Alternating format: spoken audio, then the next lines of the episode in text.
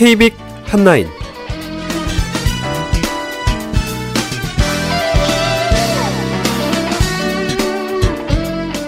안녕하십니까. 2015년 2월 14일 토요일 KBIC 한라인 진행의 시각장 앵커 이창훈입니다.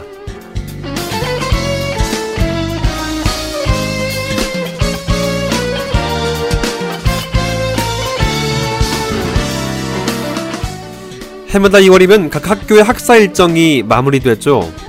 초등학교에서 중고등학교로, 고등학교에서 사회로 첫 발을 내딛는 출발점에 서는 시기입니다. 저 또한 각 과정이 끝나는 이 시기마다 감회가 남달랐는데요. 고3을 마감하는 12년간의 맹학교 생활이 종료되던 날, 그동안 뛰놀던 공간과의 아쉬운 이별, 새로운 삶에 대한 기대와 설렘으로 가득했었고요. 대학교와 대학원을 졸업한 시점엔 모든 걸잘 마쳤다는 안도감보다는 불투명한 미래에 대한 걱정이 많았습니다. 여러분의 마음도 저와 별다르지 않으실 것 같은데요. 어쨌든 졸업을 맞은 모든 분들 그동안 수고하셨고요. 졸업 진심으로 축하합니다.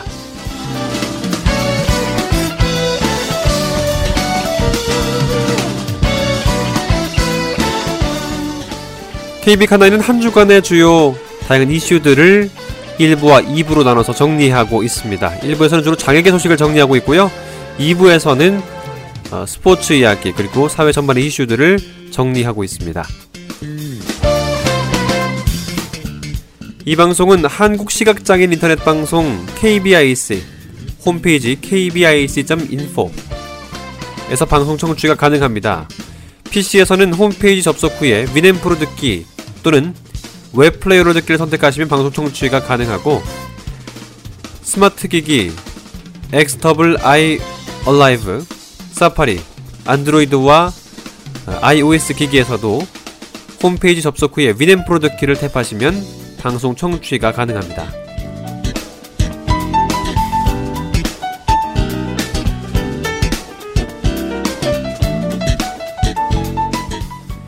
(2015년 2월 14일) 토요일에 보내드리는 KB 칸나인 지금부터 방송 시작합니다.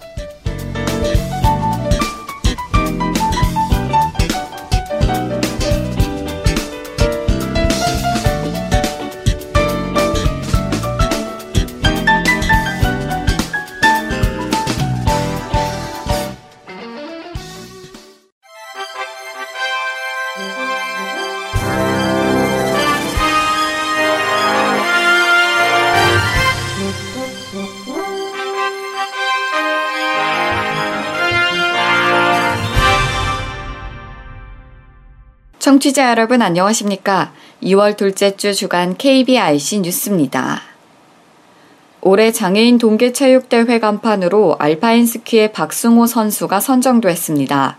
대한장애인체육회는 청각장애 알파인 스키에서 회전 대회전 금메달을 획득한 박승호 선수를 MVP로 뽑았다고 밝혔습니다. 박승호 선수는 현재 울산의 특수학교인 메아리 학교에서 보조교사로 일하는 가운데 다음 달 말부터 4월 초까지 러시아 한티만시스크에서 열리는 농아인 동계올림픽에 출전할 국가대표 후보입니다. 한편 지난 9일부터 12일까지 나흘간 강원 평창 일원에서 열린 전국 장애인 동계체육대회는 서울이 종합 우승을 차지했고 인천, 강원이 그 뒤를 이었습니다. 폐회식은 광원 평창 알펜시아 컨벤션 센터 그랜드 볼룸에서 내빈 선수 임원 등 150명이 참석한 가운데 치러졌습니다. 장애인들의 인천장애인 거주시설 이용인 사망에 대한 진상규명 촉구투쟁이 다음 주 초 분수령을 맞을 것으로 보입니다. 이는 보건복지부가 진상규명에 나설지 여부에 대한 입장을 오는 16일까지 인천 해바라기 장애인 거주시설 이용인 의문사 진상규명 대책위원회에 답변하기로 한 데 따른 것입니다. 그동안 대책위는 기자회견을 통해 정부의 진상규명을 요구했고, 지난 9일에는 서울 정부청사 앞에서 노숙 농성까지 계획했으나 복지부 관계자가 면담 수용 의사를 밝히면서 노숙 농성은 중단됐습니다.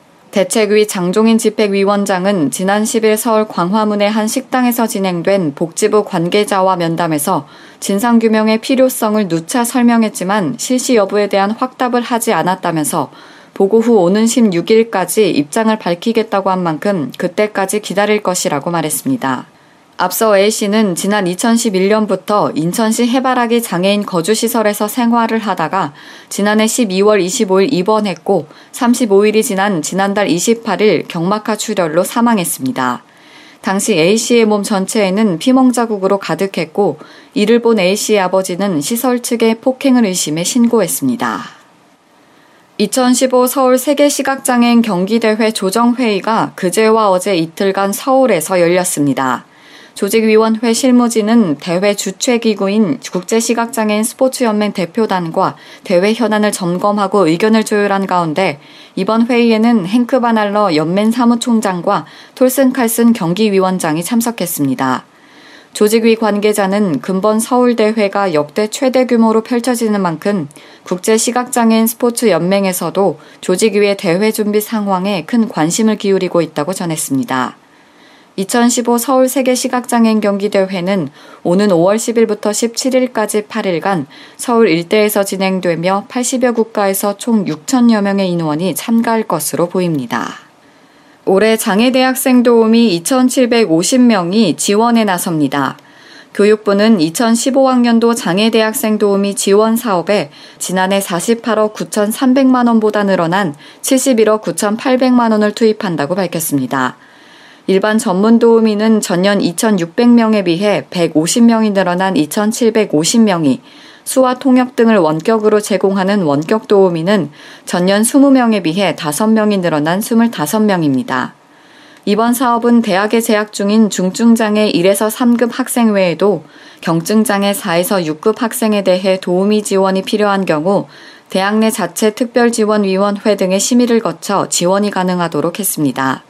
교육부는 장애 대학생이 계절학기나 방학 중에도 지속적으로 학습 지원을 받을 수 있도록 당초 10개월이었던 것을 12개월로 연장했으며 사업에 대한 대학 관계자의 이해도를 높이고 참여를 유도하기 위해 두 차례에 걸쳐 사업 설명회도 개최할 방침입니다.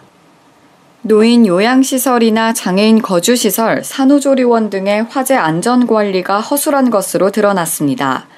감사원이 보건복지부와 국토교통부 등을 대상으로 노인 요양시설, 장애인 거주시설, 산후조리원 등의 안전관리 실태를 감사한 결과 서울, 경기, 인천 지역 건물 2층 이상에 있는 시설 390곳 중 330곳이 임시피난 장소가 확보되지 않은 것으로 드러났습니다. 또 수도권 5층 이하 건물에 있는 요양시설 104곳 가운데 배연 설비가 설치된 곳은 한 곳도 없었습니다. 이는 건축법 시행령상 이들 시설이 해당 규정에서 제외됐기 때문이라고 감사원은 밝혔습니다. 이에 따라 감사원은 국토교통부에는 건축법 시행령 개정을, 보건복지부에는 안정장치 설치 기준을 마련할 것을 각각 통보했습니다. 시각장애인 등 시각 정보 해독에 어려움을 겪는 이들의 인터넷을 통한 교육증명 민원 서류 정보 접근권이 개선될 것으로 보입니다. 교육부와 한국교육학술정보원은 인터넷으로 발급하는 졸업증명서와 학교 생활기록부 등 17종의 교육증명 민원 서류에 대한 교육민원 음성 서비스를 처음 시작한다고 밝혔습니다. 이번에 새로 제공되는 음성 서비스는 홈에듀 민원 서비스를 통해 온라인으로 발급하는 교육증명 민원 서류 17종의 서류 내용을 음성으로 들려주는 서비스입니다. 한국시각장애인연합회 관계자는 특수학교 학생과 시각장애인, 저시력자와 다문화 가족 등이 다른 사람의 도움 없이 본인이 서류 내용을 직접 확인할 수 있을 것이라며 정보 접근권이 크게 향상될 것으로 기대된다고 전했습니다. 제주시는 오는 19일부터 22일까지 나흘간 열리는 제9회 전국장애학생 체육대회에 대비해 제주 종합경기장 장애인 편의시설 확충 공사를 실시한다고 밝혔습니다. 제주시는 앞서 사업비 7억 원을 확보해 경기장 장애인 편의시설 확충을 위한 기본 및 실시 설계 용역을 지난해 11월 24일 완료했습니다. 우선 주경기장으로 사용될 한라체육관과 실내 수영장, 야구장 등 3곳에 수직 리프트 2대와 장애인 관람석 105석을 추가해 설치하고 장애인 전용 승강기 2대를 확충한다는 계획입니다. 제주시는 이번 공사가 완료되면 장애인 체육 활성화는 물론 대회 및 전지 훈련 유치로 지역 경제 활성화에도 기여할 것으로 기대하고 있습니다. 영화 개를 훔치는 완벽한 방법이 시청각 장애인을 위한 barrier free 버전으로 제작됩니다. 배리어 프리 영화위원회는 개를 훔치는 완벽한 방법 제작사인 삼거리 픽쳐스와 이달 중 배리어 프리 버전으로 영화를 제작할 예정이라고 밝혔습니다. 이은경 배리어 프리 영화위원회 대표는 개를 훔치는 완벽한 방법이 관객들의 성원에 힘입어 상영관을 늘리는 등 힘을 얻고 있다며 우리 위원회도 배리어 프리 버전을 제작해 장애인 관객들도 함께 영화를 응원하고자 한다고 취지를 밝혔습니다. 배리어 프리 영화는 시청각 장애인은 물론 장애인과 비장애인이 함께 영화를 즐길 수 있도록 시각장애인을 위해서 화면을 설명해주는 화면 해설을, 청각장애인을 위해선 한글 자막을 넣은 영화입니다. 한편 지난해 12월 31일 개봉한 개를 훔치는 완벽한 방법은 영미권 대표적인 작가 바바라 오코너의 동명소설을 원작으로 제작됐으며 사라진 아빠와 집을 되찾기 위해 고급 레스토랑 마르셀의 노부인에게를 훔치려는 10살 소녀 지소의 이야기를 그리고 있습니다. 이상으로 2월 둘째 주 주간 KBIC 뉴스를 마칩니다. 지금까지 진행의 남서영이었습니다. 고맙습니다.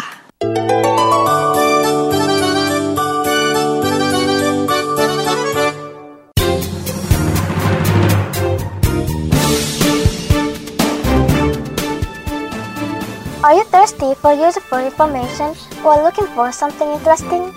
Then come here, where everyone can jump for joy. Let's share good information and opinion and swim in the sea of music together. KPIC The Internet Cast only for the blind.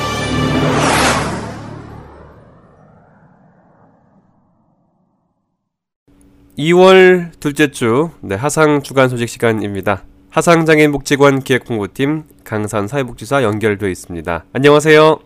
네, 안녕하세요. 그동안 잘 지내셨습니까? 네, 잘 지냈습니다. 2015년이 벌써 시작된 지 한 달이 넘었고요. 네. 어, 다음 주에는 설 명절을 앞두고 있을 만큼 굉장히 네. 또 빠르게 시간이 흘러가고 있는데요. 네. 그러다 보니 하상 장애인 복지관의 소식들이 더 궁금해지는 대목입니다. 오늘 네. 소식 전해 주시죠. 네. 먼저 첫 번째 소식인데요. 2월 10일 화요일 하상 시각장애인 도서관 소리도서 신간이 발행되었습니다. 자세한 목록 내용은 사서함 3331번 또는 온소리 하상장애인 복지관 홈페이지에서 확인하실 수 있습니다. 네, 이어서 두 번째 소식인데요.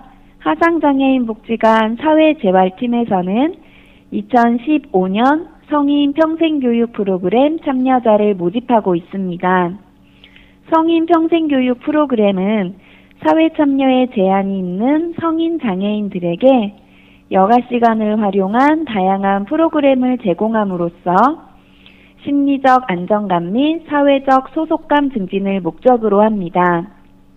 매주 월요일 오카리나 악기 배우기, 화요일 몸의 이완 및 스트레스 해소를 위한 몸살림 운동, 수요일 식물 재배 및 장식물을 만드는 원예 치료와 금요일 한지를 활용해 생활용품을 제작하는 한지 공예 수업이 진행됩니다.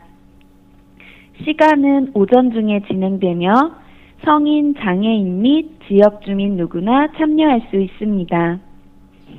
우리 사회는 평생 학습 사회가 구현되고 있지만 장애인의 평생 교육 기회는 여전히 부족한 실정입니다.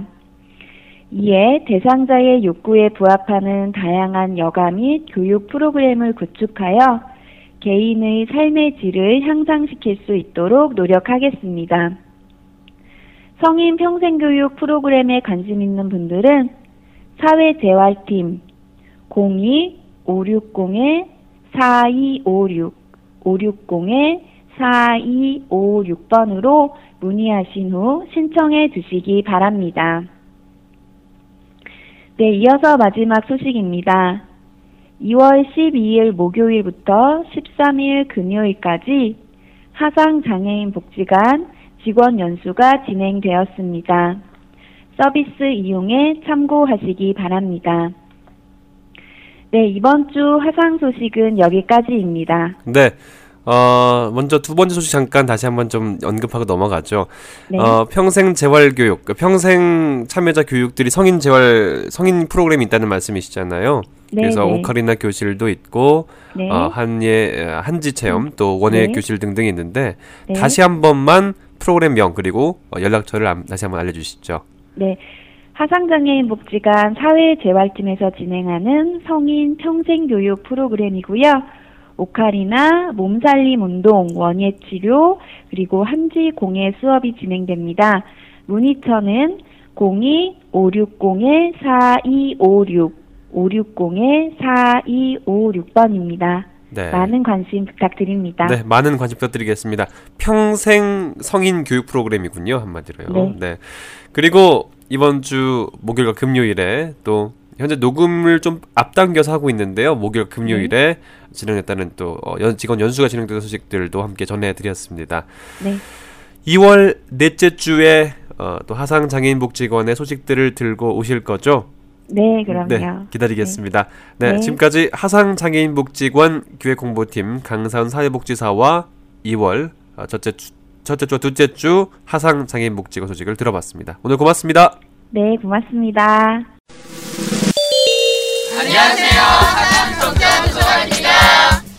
어? 가상점자 도서관? 어, 어, 예. 온소리 우리들이 듣는 온소리. 그 속에 우리들이 꿈이 살아 숨쉬지. 인터넷 주소창에 온소리를 때려봐. 하상 점자 도서관 점자 도서관 점자 도서관 어 사람 사는 향기를 맡는 하상 매거진과 따끈따끈한 테이프 도서들의 대출. 451-0123 전화를 한번 때려봐. 하상 점자 도서관 점자 도서관 점자 도서관 어예 최근 시각장애인도 음성 지원을 통해 공중파이트 TV 시청을 할 수 있게 됐다고 하는데요. 음, TV를 보고 싶어도 시청에 제한이 있었던 시각장애인들에게 반가운 소식입니다. 어떤 내용인지 자세히 알아보겠습니다. 한국시각장애인연합회 정책팀 강환식 팀장 전화 연결돼 있습니다. 안녕하세요. 네, 안녕하세요. 자, 시각장애인을 위한 음성 지원 및 제스처 기반 TV 제어 기술 어떤 기술인지 간략히 설명해 주십시오. 예, 크게 이제 시각장애인들이 테레비를 보기 위해서 그 예전 같으면은 단순해, 테레비가 단순해가지고 이렇게 돌리거나 그러면 됐는데 네. 요즘에는 테레비 조작이 굉장히 어려워졌잖아요. 그렇죠. 그리고 테레비에 대한 방송 정보도 굉장히 많다 보니까 시각장애인들이 자기가 어떤 방송을 보고 있는지 또 현재 어디를 조작하고 있는지 이런 부분을 전혀 알 수 없는 부분이 있어서 그런 정보들을 이제 음성으로 제공을 해주는 그런 기술이 한 가지가 있고요. 네. 이제 이거는 이제 전에 작년에 아마 설명을 드렸던 이제 일반 그 케이블 TV 쪽에서 하나 개발한 부분하고 유사한 건데요. 네. 이 지금 말씀드리는 건 이제 공중파도 그런 식으로 볼 수 있는 어, 기술에 대한 말씀을 드리는 거고 또 한 가지는 이제 시각장애인들이 집에서 테레비를 조작하려고 하면 이제 리모컨을 들고 조작을 하게 되는데 네. 이 리모컨이 이제 가끔 없어질 때가 있고 막 이러다. 보니까 조작이 안 될 수가 있잖아요. 특히 터치 뭐, 뭐 텔레비전 이런 경우에는 네. 그런 걸 대비를 해서 어 2차적인 조작 방법으로 그 손 동작이나 이런 걸 이용해서 음. 테레비 채널을 넘기고 또 이렇게 돌려볼 수 있는 음. 그런 제스처 기술까지를 이제 개발을 하게 되는 겁니다. 네. 어, 그러니까 이게 리모컨이 이제 시각장애인이 혼자 사는 집에서 리모컨이 좀 없어지면 참 막막한데 그 리모컨을 대신해서 또 제스처 기반으로 TV를 네, 제어할 네. 수 있다. 예, 예. 뭐 이런 계기로 또 기술 개발을 하게 된 건가요? 예, 그렇죠. 음. 그러니까 혼자 사는 집일 수도 있고 뭐 아이들이랑 같이 있고 그러면 음. 막 리모컨이 자기가 인, 그 놔둔 위치에 없으면 시각장애인들은 이제 헤매야 되는 경우가 있으니까 네. 그런 걸 좀 대비하자는 의미에서 이제 이게 뭐 주 동작 기반은 아니겠지만 어쨌든 2차적으로도 사용할 수 네. 있는 그런 제스처 기반을 만든 거죠. 어쨌든 리모, 연구를 해가지고. 리모트로도 이제 사용이 가능하고 음성 지원이 되고 예, 예, 예. 제스처 기반으로도 음성 지원이 예, 예, 되는 예. 제스처는 이제 부 동작이라고도 할 수 있겠죠. 예, 그렇죠. 뭐 그거를 주로 좋아하시는 분들은 뭐 그 동작 음. 그걸 해도 되긴 하지만. 쓸 수도 있겠고 네. 네, 리모컨을 좋아하시는 건 리모컨을 쓰시다가 이제 안 되면 이제 그런 제스처를 이용해서 같이 사용하실 수도 있는 네. 그런 기반 형태를 만든 거고요. 네, 그렇군요. 언제부터 이런 기술을 개발해 온 것인가요? 이게 이제 저희가 2013년부터 이제 ETRI, 그러니까 전자통신연구원이라는 기관하고, 네. 네, 실제로 셋톱박스를 만드는 트루셀이라고 하는 기관하고, 네. 회사하고 저희 시각장애인 연합회 쪽에서 그 사용자 니- 니즈 분석이라든지 이런 걸 좀 통해서 음. 같이 공동으로 협력해서 이제 개발을 음. 하게 됐고요. 네. 그래요. 저도 이 제스처 기반 테스트를 좀 참여해 본 적이 있긴 한데, 네, 예. 이 제스처 기반이 상당히 좀 편리하기도 하고, 약간 좀 익히는 방법이 좀 어렵기도 하고, 어렵기도 하죠. 예, 맞습니다. 그 과정이 좀 있는데, 어쨌든 좀 네. 잘 익히면 좋은 기술일 것 같은데, 네. 이 기술 어떻게 작동되는 것인지, 주요 기능은 또 어떤 것들이 있는지 좀 궁금합니다. 기본적으로 제스처 같은 경우는 요즘에 텔레비전에 보면 이제 저희는 어 기본적으로 이렇게 키넥트라는 기계를 이용해서 했지만 네. 실제로 요즘에 이제 텔레비전 스마트 텔레비전 같은 걸 보면 그 CCD 카메라 같은 것들이 내장이 돼 있어서 네. 그 이제 카메라가 이렇게 동작을 인식을 해가지고 하게 되는 거고요. 인식을 해서 이제 그 텔레비전 쪽에서 조작이 작동이 되게 되고 기본적으로는 저희가 이제 그 채널 정 채널이라든지 채널 음. 변경이라든지 음. 네, 볼륨 조절이라든지 그 다음에 이제 메뉴 조절이라든지 음. 그 다음에 방송 EPG 같은 음. 그 electronic program guide라고 그래가지고 음. 방송 정보 같은 거뭐 조작해. 볼 수 있는 음, 네. 예 그런 기능들을 기본적으로 음. 탑재를 하고 있고요. 음. 너무 복잡한 기능을 제스처로 구현을 하면 음. 또 시각장애인들이 못 익히시기 때문에 음. 가장 기본적인 개념과 아, 기본적인 기능과 패턴으로 저희가 디자인을 음. 하고 있습니다. 그래요.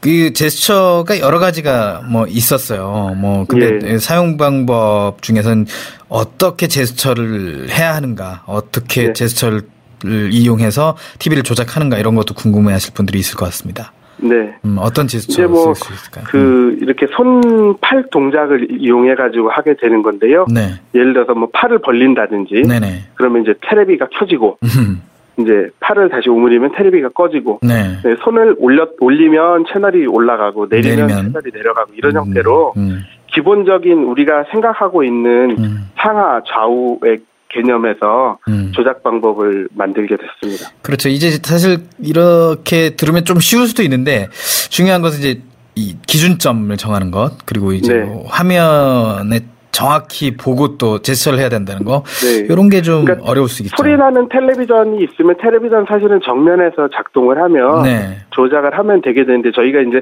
전에 시- 테스트를 해보셨다고 하지만 실험 환경 같은 경우는 음, 그 키넥트라는 게 굉장히 범위가 한정적이어가지고 맞아요. 네. 예 그러다 보니까 인식이 안 되고 그런 부분이 음, 있는데 맞아요. 네. 그런 부분은 아마 상용화 과정에서 음, 조금 더 조절해야 되는 부분이 있- 그렇죠. 게 맞아요. 있고요. 네. 2차적으로 저희가 그 2014년도에 테스트할 때는 새로운 버전의 장비로 테스트를 해서 음, 조금 더 범위를 단축시키고 음. 처음에는 저희도 이제 고민을 많이 했어요. 뭐 동글동글하게 이렇게 맞아요. 손동작을 원- 하게 되는 거 원형을. 그리기가 전 힘들더라고 그게. 예, 예. 그런 동작은 전혀 힘들어서 음, 오히려 상하 좌우 이렇게 몸의 근처에 대고 음, 상하 좌우 왼쪽 오른쪽 정도로 해가지고 음. 반경이 크지 않게 저희가 조작하는 형태로 다시 좀 구상을 음. 바꿨습니다. 그래요. 버전업이 좀 됐다 이렇게 보면 좀 되겠군요. 예. 네. 시각장애인과 비장애인이 한 공간에서 화면 해설 네. 방송을 시청할 경우 생기는 문제점을 해결한 기술도 있다는데 어떤 예, 예. 기술입니까? 네. 이제 사실은 이게 더 중요한 부분일 수도 있는데요. 네. 그, 이 시각장애인은 이제 화면 해설을 통해서 테레비를 봐야 하잖아요. 그렇죠. 그러니까 영화도, 영화관에 가서 영화를 볼 때도 화면 해설이 있어야 하고. 네네. 근데 문제는 이제 화면 해설이 그 같은 스피커에서 나오면 좀 분도 비장애인, 있죠. 네. 비장애인들이 보기에는 음, 그 불편할 수가 있잖아요. 미리 그 이제 음, 예. 스포일러 한다던가 뭐 이런 것도 있고. 예, 그래서 네. 이제 이것을 이제 저희는 어떻게 구현을 했냐면 그 와이파이가 같은 네트워크상에 있으면 네.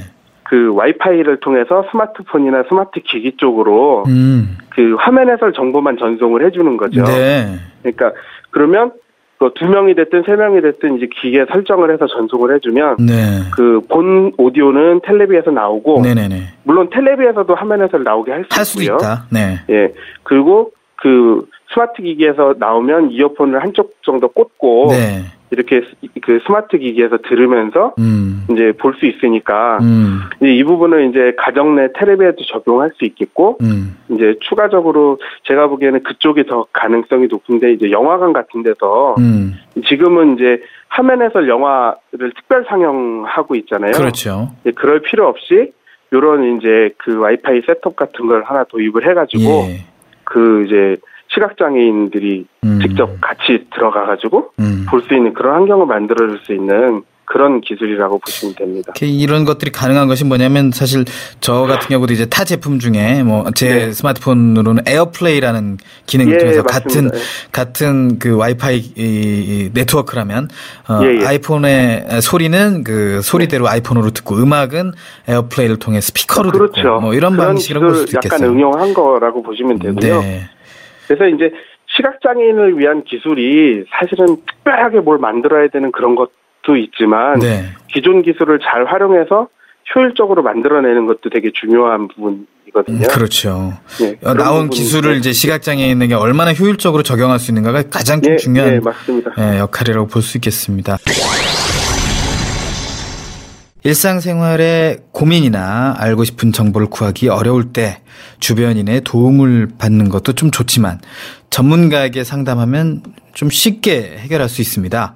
오늘은 상대적으로 더 많은 고충을 겪는 여성 장애인이 상담을 받을 수 있는 서비스를 소개하려고 합니다. 여성, 여성장애인 어울림센터 반명숙 사회복지사와 함께 이야기 나눠보겠습니다. 전화로 연결됐습니다. 안녕하세요.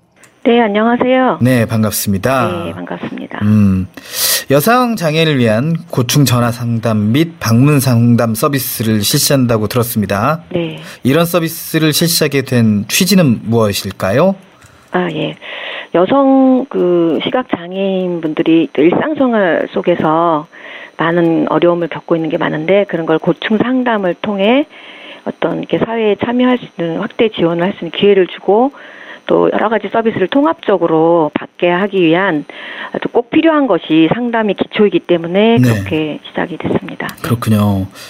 이 여성 장애인들이 일상에서 겪는 네. 고충은 좀 다양할 것 같은데요. 네. 그동안 상담을 하시면서 현장에서 느낀 여성 장애들의 고충이나 어려움에 대해서 알려주시기 바라겠습니다. 네. 여성이시면서 여성이면서 동시에 장애인이라는 그 어떤 이중적인 고충이 있거든요. 아 그렇군요. 예, 그래서 그 어떤 사회적으로는 약자와 소외된 사람들 속하는데 그 그러다 보니까 결혼 문제, 뭐 육아, 양육 문제 기르는 거 그리고 뭐 경제적인 것또 관련해서 취업 문제 등 굉장히 많고 또 지방에서 만약에 여성 장애인분들이 올라 서울에 올라오는 경우가 참 많은데 왜냐하면 이렇게 서비스를 많이 받을 수 있는 기회가 제공되니까요. 네. 그런데 취업을 해도 그런 여성 장애인분들이 들어갈 만한 어떤 거주 문제, 시설이나 이런 것이 너무 어이, 어이없고 음. 특히 여성분들은 없- 많이 없어요. 음. 또한 주변에 제가 상담을 이렇게 하다 보면 너무나 안타까운 일이 가정폭력이나 이렇게 성폭력 당했어도 특히 이제 시각장애인 제가 이제 시각장애인 저도 시각장애인인데 네. 그런 분들은 너무나 터무니없이 시설이 없어서 갈 데가 없는 거예요. 음. 그래서 그런 고충이 너무 극심한 상황이다 보라는 생각이 지금 이거 질문에 그렇게 생각이 들고 네네. 또한 저희가 선천성보다 후천성이 너무나 많아요. 네. 사고나 질병으로 인한 그렇죠. 중도 시각장애인분들이 너무 많은데 90% 정도 그분- 되죠. 음. 예, 엄청 많은데 그분들은 솔직히 그분들의 그, 그 마음은 되게 큰 고충이거든요. 네. 벗어나기 힘든 것이 사회 아무래도 이제 문맹이 되다 보고 여러 가지 시각장애일 경우는 그렇지만 다른 유형의 장애인도 마찬가지로 어 사회와 단절이 많은 경- 경우가 네. 많고 그러다 보니까 가족 더군다나 거기다가 가장 가까운 가족의 장애 인식이 부족하다 보니까 거기에 대한 상처가 굉장히 많더라고요. 아, 네. 네. 가정 내에서도 좀 상처를 좀 그렇죠. 받게 되는군요. 예, 예. 사실 그 문맹이라는 얘기 잠깐 하셨는데 네. 일단 시각장애인이 되면 새로운 글을 배워야 그렇죠. 된다는 그렇죠. 거. 점자나 뭐 점자. 센스리더나 네. 네. 그런 기초 재활을 다 훈련을 받아야 하는 시간이라는 게 있기 때문에 네. 어, 예, 그런 그런 거를 일단 본인의 수용하지 장애를 수용하지가 힘드니까 시간이 그렇죠. 많이 걸리고. 네. 예. 어떤 분은 또 다른 글을 왜 내가 배워야 되냐. 나- 그렇죠. 내가 1학년부터 다시 다녀야 되는 거냐. 뭐 이런 얘기를 하시면서 점자를 거부하시는 분들도 있는데 네, 네. 그거 자체가 사실 시각 장애인을 인정하지, 시각 장애를 인정하지 못하는 거라고 그렇죠. 수 있기 때문에 네, 네. 이런 고충들도 좀 있을 것 같고요. 네. 그래요. 고충 상담은 좀 민감한 내용이라면 쉽게 지원하지 못할 수도 있을 생각이 들거든요. 네. 상담은 어떤 형식으로 이루어지는지도 궁금하네요. 예, 저희는 이제 전화 상담을 주로 하고요. 네. 내방 상담이 있고 본인이 이제 직접 방문, 저희들이 이제 직접 또 방문도 가정을 하고요. 음. 또 인터넷상으로는 온라인 상담 등 상담으로 형식이 되어 있습니다. 네. 일단 뭐 신분 보장은 확실히 좀 당연히 지켜지겠죠. 비밀은 상담은 비밀이기 때문에 네. 확실한 비밀 보장을 해드립니다. 어, 확실한 비밀 보장해 네. 주시고 뭐 개인 정보나 이런 거 묻지 않으시고. 아 당연하죠. 그거는 이제 음. 어느 정도만 제 저만이 알 수 있는. 그렇죠. 일단 네. 어, 느 정도 시각 장애 정도라던가 또 뭐 나이라던가 그렇죠, 이런 거에 그렇죠. 네, 그 상- 상당히 정도죠. 바뀔 수도 있겠죠. 네네. 네. 일상생 방문을 하려면 또 주소도 알아야 그렇죠.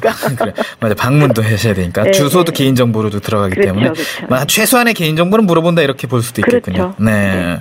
일상생활에서의 고충 상담 외에도 어떤 분야의 도움을 좀 받을 수 있을지도 궁금합니다.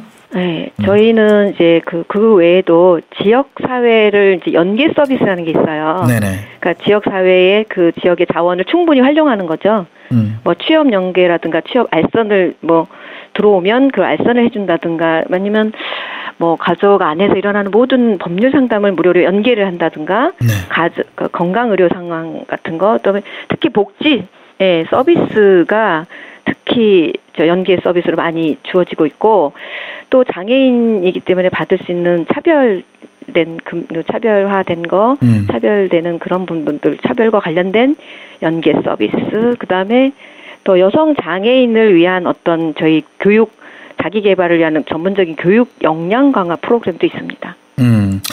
시각장애인 말고도 여성 장애인이라면 누구든 상담을 좀 받을 수 있나요? 당연하죠. 예, 음. 물론 그렇습니다. 모든 그래요. 시각장애 유형하고 상관없이. 음. 사실 저도 시각장애인이고 반명숙 선생님도 시각장애인이시라서 네. 저희가 잘 모르는 부분이 있어요. 여성 시각장애인의 불편함은 다 알고 있는데 네. 뭐 지체 장애인이라든가 뭐또 발달 장애인이라든가 많은 또 상담을 하신 분들의 고충 중에서 네. 아 이건 정말 시각 장애인들이 모르는 고충이겠다 하는 게 좀 있으세요? 어떤 고충을 좀 느끼셨어요? 상담하시면서 다른 어. 타 장애인들의 네. 타 장애인분들은 음. 일단 저희 시각 장애인분들이 전혀 좀 잘 모르는 부분은 일단 지체 장애인분 같은 경우는 휠체어 장애인 특히 저희는 휠, 전동 휠체어나 휠체어 장애인 분들이 어, 어떤 건물을 이용하기가 정말 너무 힘드시거든요. 네네. 그러니까 계단이 한두 개만 있어도 저희들 건물을 활용할 수가 없는, 없다는 게 정말 안타까운 것 중에 하나입니다. 아, 네. 그래요. 이 네. 상담하시면서도 좀 많이 장애인들이 이런 것들 때문에 힘들다. 그 관에서 이런 것들을 좀 많이 개선해 줬으면 좋겠다. 이런 것 많이 느끼셨겠어요. 어, 너무너무 많이 네, 어떤 것들 많이 느끼셨어요? 어, 제가 뭐 너무나 많겠지만 음. 그 저희들 사실 여성 장애인들이 상담 수요자는 점점점 많아지고 있거든요. 후천 장애인들이 많아다 많다 보니까 네.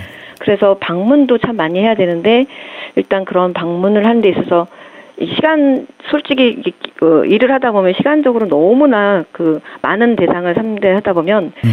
또 저희가 그 시간적으로 너무 없다는 게 뭐냐면 문서 위주고 성과 위주로 흐르다 보면 아주 구체적이고 질적인 상담을 하기가 너무 어려운 점이 많아요. 네. 그래서 그렇게 상담을 또 방문 상담을 특히 하다 보면 어떤 교육 그저 이렇게 초등학교도 못 나온 분들이 너무 많다 보니까 아, 그런 분들도 있군요. 어, 네, 그 대학교도 뭐 물론 있지만 어 폭넓게 있지만 그런 교육을 전문적으로 저기 단체에게 교육을 할 수 있도록 어 연계를 해서 교육을 받고 싶지만 그렇게 저희 단체 사정도 있고 열악하다 보니까 음. 어떤 사업 예산액마저도 너무 이렇게 삭감되는 추세고 아, 네. 예, 질적이고 그래서 그런 다양한 교육을 할 수가 점점 어렵고 힘들어지는 거죠. 음. 그래서 어떤 역량 강화를 위해서 전문 교육을 했다고 해도 음. 그 장애인이기 때문에 취업과 연결되기는 굉장히 바라는 그 소망인데도 안 되죠. 예, 자. 희망이 전혀 희망을 줄 수 없는 안타까운 음. 경우가 너무 많고 그런 부분에서 많은 저 불만의 소리를 들어요, 사실. 네. 그래서 또 이런 것들이 지원 사업 사회 통합이랑 관련해서 현재 많이 논란이 되고 있어서 그 영향력이 매우 크기 때문에 아직도 큰 문제로 남아 있고요. 네네. 그 개선될 점이 참 정, 말 많은데 이런 것들 아, 시간 많으니까 천천히 얘기하세요. 네, 이런 네. 것들이 너무나 많이 이제 어, 전해할 건 많은데 음. 어, 다 생각을 못하지만 음. 정말 이런 제가 말씀드린 앞부분에 말씀드렸던 문제점들뿐만 아니라 네.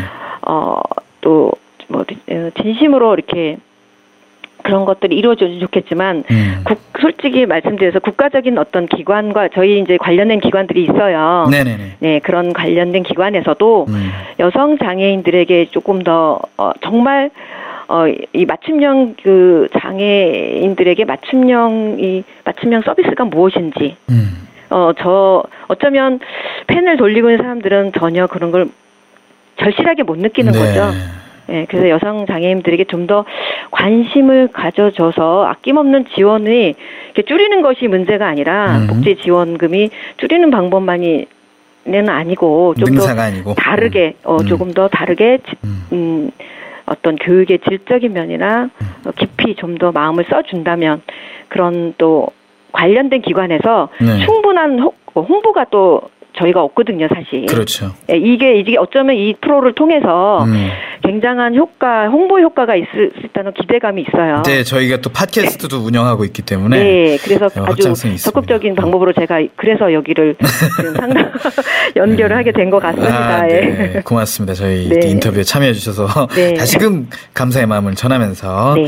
그렇다면 이 서비스 더 많은 여성 장애인들이 이용할 수 네. 있도록 어떻게 이용하면 되는지 이거 중요하거든요. 아, 그렇죠. 네, 가장 어쩌면 중요한 부분이 이제 비용 아, 네. 문제인데요. 비용도 있고요. 네. 예, 가장 중요한 그 비용 문제는 저희가 무료입니다. 아 무료. 네. 예, 무료로 아주, 해드리시고. 예, 무료로 있군요. 무조건 네. 무료고요. 음. 장애 유형과 상관없이 네. 모든 장애인분들 대상으로 하고 그래서 저희가 이제 제가 담당을 하고 있는데 네. 이렇게 전화번호를 알려드려도 될지 모르겠네요. 아 전화번호 알려주셔야죠. 네, 저희 이제 서울에 있는 02고요. 네. 445에 네. 5653입니다. 445에 5653. 네, 02입니다. 네. 음. 그리고 저희 이메일 주소도 있거든요. 이메일 주소. 네. 어, kbwu 네, KBWU. 네, 골뱅이 네 이버닷컴. 어, 외우기 쉽군요. KBWU 유. 골뱅이 네이버.com으로 네, 메일 네, 보낼 네. 수 있군요. 그래서 필요 저희가 월요일부터 제가 금요일까지 네. 아, 오전 9시부터 6시까지 상담을 언제든지 받고 있으니까요. 네네. 어떤 이 프로를 듣는 모든 여성 장애인분들은 음. 어, 저희 상담을 이용해주면 감사하겠습니다. 자, 이 방송을 통해서 또 여성 장애인들 많이 힘들거든요. 네. 음, 힘든 여성 장애인 여러분들께 용기를 주는 말씀 좀 보태 주시기 바라겠습니다. 네. 아, 사실은 이 어, 여성 장애인들을 위한 이 서비스에 대해서 잠깐 소- 솔직히 더 추가를 하면 네네.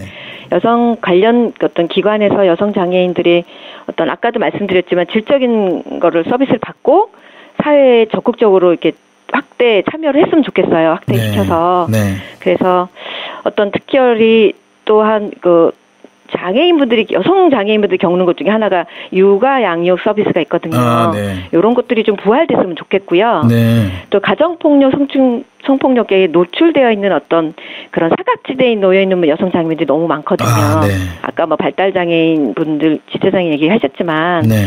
예, 그런 분들을 위한 또 시각 장애인 분들이 특히 또 보이지 않기 때문에 어, 볼 수 없는 것 때문에 겪는 그런 걸로 인한 그런 장애 그 폭력을 당했을 때 음. 전문 상담이 전담할 수 있는 어떤 장애 유형에 맞는 생애 주기에 맞는 어떤 맞춤형 서비스가 가장 저는 필요하다고 생각하고 서비스. 네. 이 프로를 듣고 있는 여성 장애인 분들이 힘이 힘이 된, 된다면 음.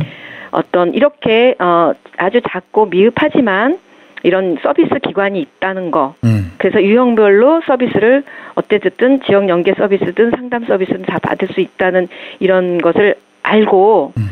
많은 분들이 힘을 어, 상담을 통해서 힘도 받고 또 용기를 내어서 사회에 본인도 사회의 일원으로서 참여할 수 있는 어, 어떤 당당한 여성 장애인이 되었으면 바라는 마음이 큽니다.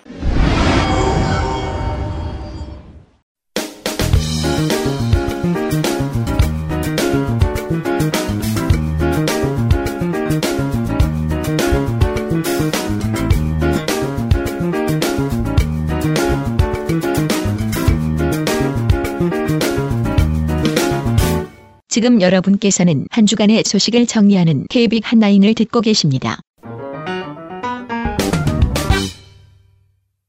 동양철학 박사 장창환 선생님께서는 테마 칼럼 철학이 담긴 노랫말 들여다보기에서 아들 꿈이 뭐야 직업과 행복에 관하여란 제목, 제목으로 글을 기고해 주셨습니다.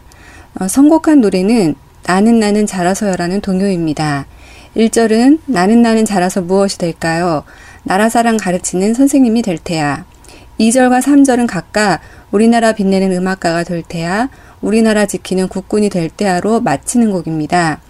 박사님은 아들에게 꿈이 뭐야라고 1년마다 묻는데 기왕이면 현실 가능한 꿈을 가졌으면 하고 마음속으로는 바라고 있지만 아이들의 가능성은 무한한 게 아닌가라고 생각하며 겉으로 표현하지는 않는다고 합니다. 아이들의 가능성은 무한하고 그 무한한 가능성은 축복일 수 있지만 이러한 무한한 가능성은 그저 확률에 불과할지도 모르겠다고 이야기합니다. 아이의 무한한 가능성은 사실상 부모의 희망, 희망사항일 수 있으며 아이의 미래를 위해서라면 한편으로는 그 무한한 가능성에 대한 희망을 가져야겠지만 또 다른 한편으로는 냉정하게 현실을 직시할 필요가 있다고 합니다. 그것은 부모들이 그 자신을 제대로 파악한 것인데 왜냐하면 아이는 바로 그 부모에게서 나왔고 그 부모의 생활을 보고 자랄 것이기 때문입니다. 끝으로 박사님께서는 자녀들에게 경쟁에 유리한 재능을 키워주는 일은 좋은 일이며 협력과 배려의 재능을 키워주는 일도 좋은 일이지만 아이의 꿈을 묻고 미래를 설계할 때 어떤 직업을 택해서 얼마만큼의 소득을 올릴 것인가에 부모와 아이의 인생을 올인할 필요는 없다고 생각하며 꿈이 뭐야라는 질문보다는 뭘 할 때 행복해? 라고 질문을 바꿔보면 어떻겠냐고 제안하시면서 글을 맺습니다.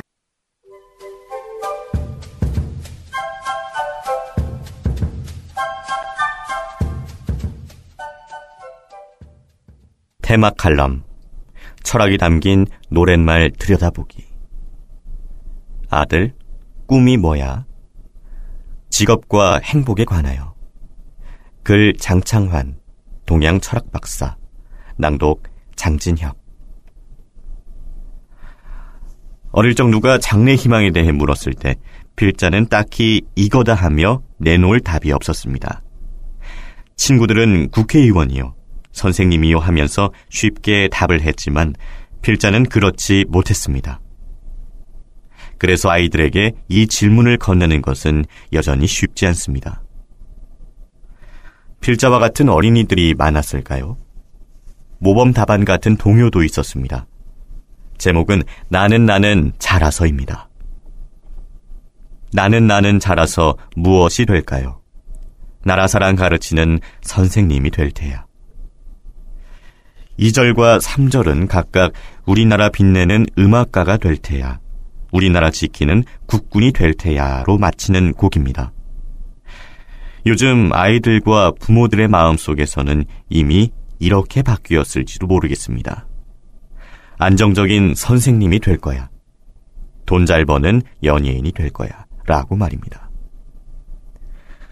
꿈이 뭐야? 라고 1년마다 아들에게 묻습니다. 아들은 버스기사, 전철기사를 유지해 오다가 초등학교 입학하고 나서 달리기에서 2등을 한 후 육상선수로 꿈을 바꾸었습니다. 얼마나 갈지는 모르겠습니다.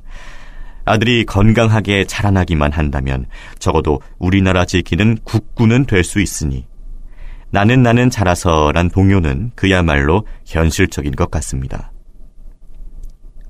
기왕이면 현실 가능한 꿈을 가졌으면 하고 마음 한구석으로 바라고는 있지만 역시 아이들의 가능성은 무한한 게 아닌가라고 생각하며 겉으로 표현하지는 않습니다.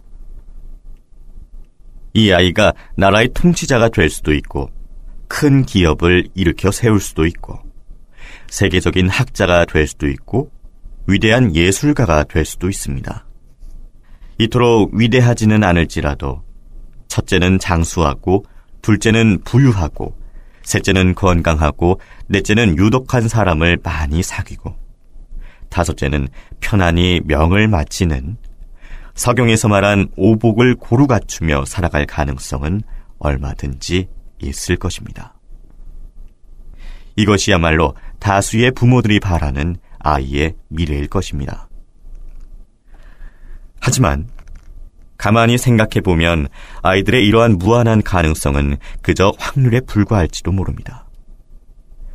부모에게 예술적 재능이 없으면서 그 자녀에게 예술적 재능이 있을 가능성은 얼마나 될까요? 부모에게 수학적 재능이 없으면서 아이에게 수학적 재능이 있을 가능성은 얼마나 될까요?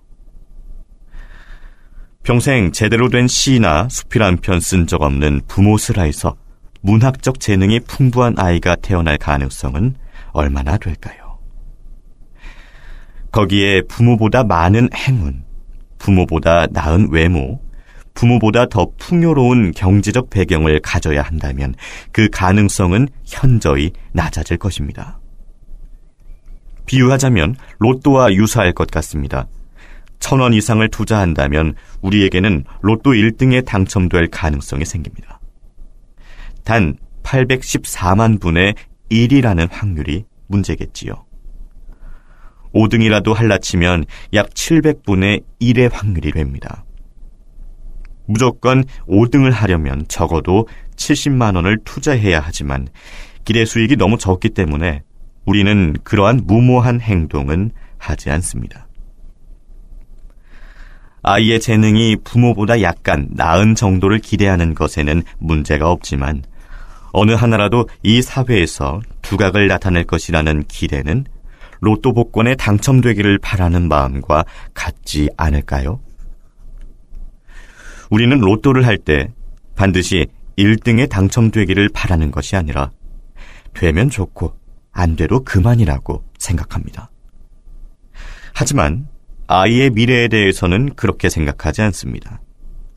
무한한 가능성은 사실상 부모의 희망사항은 아닐까요? 아이의 미래를 위해서라면 한편으로는 무한한 가능성에 대한 희망을 가져야 하겠지만 다른 한편으로는 냉정하게 현실을 직시할 필요가 있습니다. 그것은 부모들이 그 자신을 제대로 파악하는 것입니다. 왜냐하면 아이는 바로 그 부모에게서 나왔고 그 부모의 생활을 보고 자랄 것이기 때문입니다. 소크라테스의 내 자신을 알라는 교훈은 여기에도 적용될 듯 합니다. 부모들은 아이의 행복을 원하기 때문에 그들의 재능을 꽃피워 주려고 합니다. 자녀들이 이 사회에서 두각을 나타낸다면 경쟁에 유리할 것이고, 경쟁에 유리하다면 경제적으로 더 풍요로울 것이며, 적어도 경제적인 안정 없이 행복은 없을 것이라고 어른들은 믿고 있습니다. 그렇다면 정말로 행복은 경제력과 비례할까요?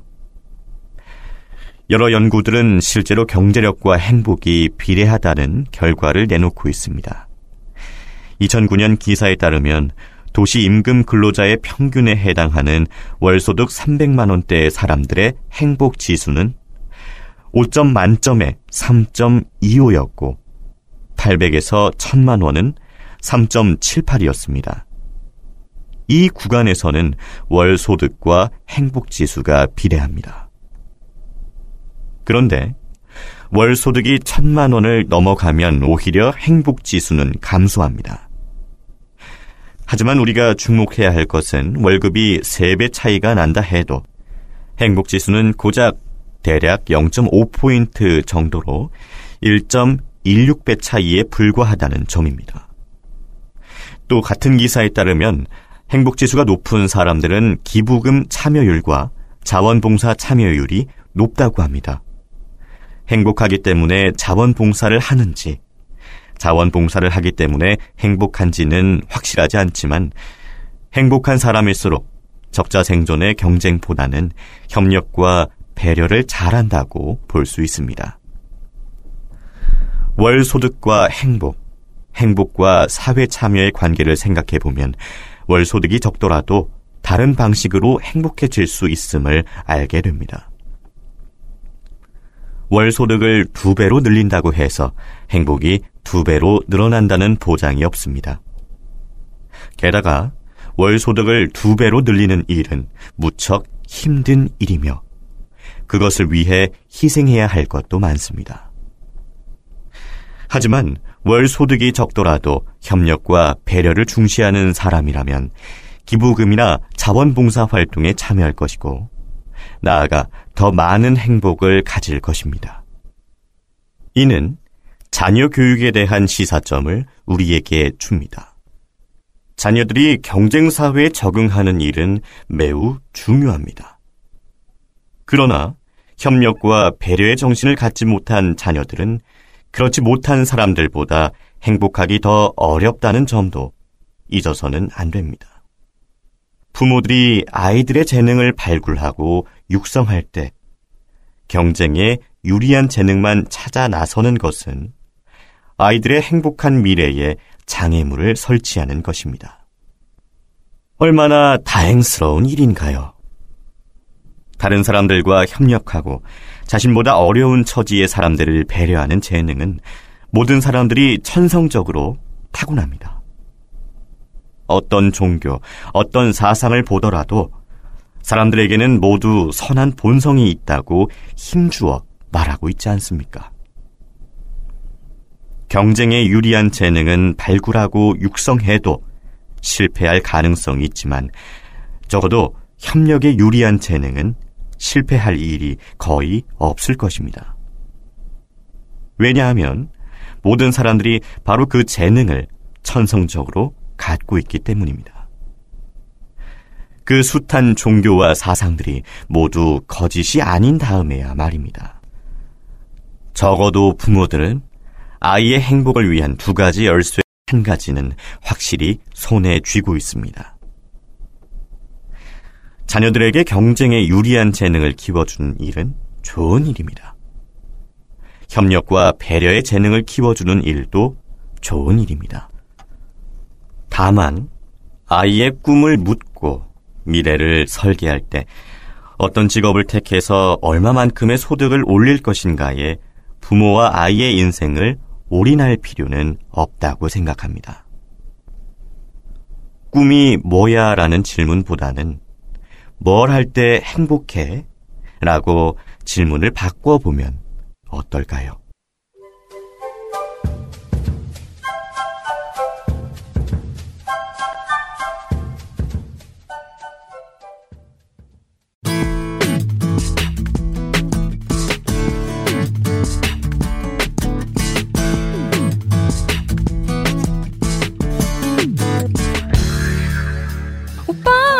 오랜만이야. 어, 우키구나. 잘 지냈어? 어, 난 잘 지냈지. 오빠는?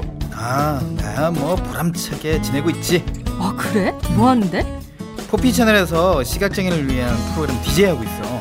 뭐? 나도 포피 채널에서 영상 해설 하고 있는데. 뭐라고? 난 월요일부터 목요일까지 오후 1시에 방송하는데. 아 그럼 그게 오빠였어? 나는 화요일 금요일에 영상 해설하는데. 아, 그게 너였니? 내 옆에서 방송 같이 하던? 어 미안해. 옆에서 같이 방송하는데 몰라봐서. 음, 음. 그래, 지금은 괜찮다고 해줄게. 대신 우리 방송 홍보 좀 같이 해볼까? 그래 같이 하자. 여러분 월요일부터 목요일까지 저 권순철 DJ가 내 손을 잡아야라는 이름으로 라디오 생방송을 진행하고 있어요. 금요일은 이창훈 아나운서가 포피 초대석을 진행하고요. 네 저는 화요일 금요일에 영상 해설사로 출연해요. 재미있는 코너들도 알차게 꾸며놨으니 많이들 찾아주세요. 월요일부터 금요일까지 오후 1시에 KTV 홈페이지 ktv.go.kr 슬래시 라디오 또는 팟빵 팟빵닷컴 슬래시 라이브 슬래시 KTV 그리고 넓은 마을 기타 자료실 4413번에서 바로가기 파일을 다운받아 들으실 수 있어요. 많이 사랑해주세요. 인터넷 라디오 포피 채널.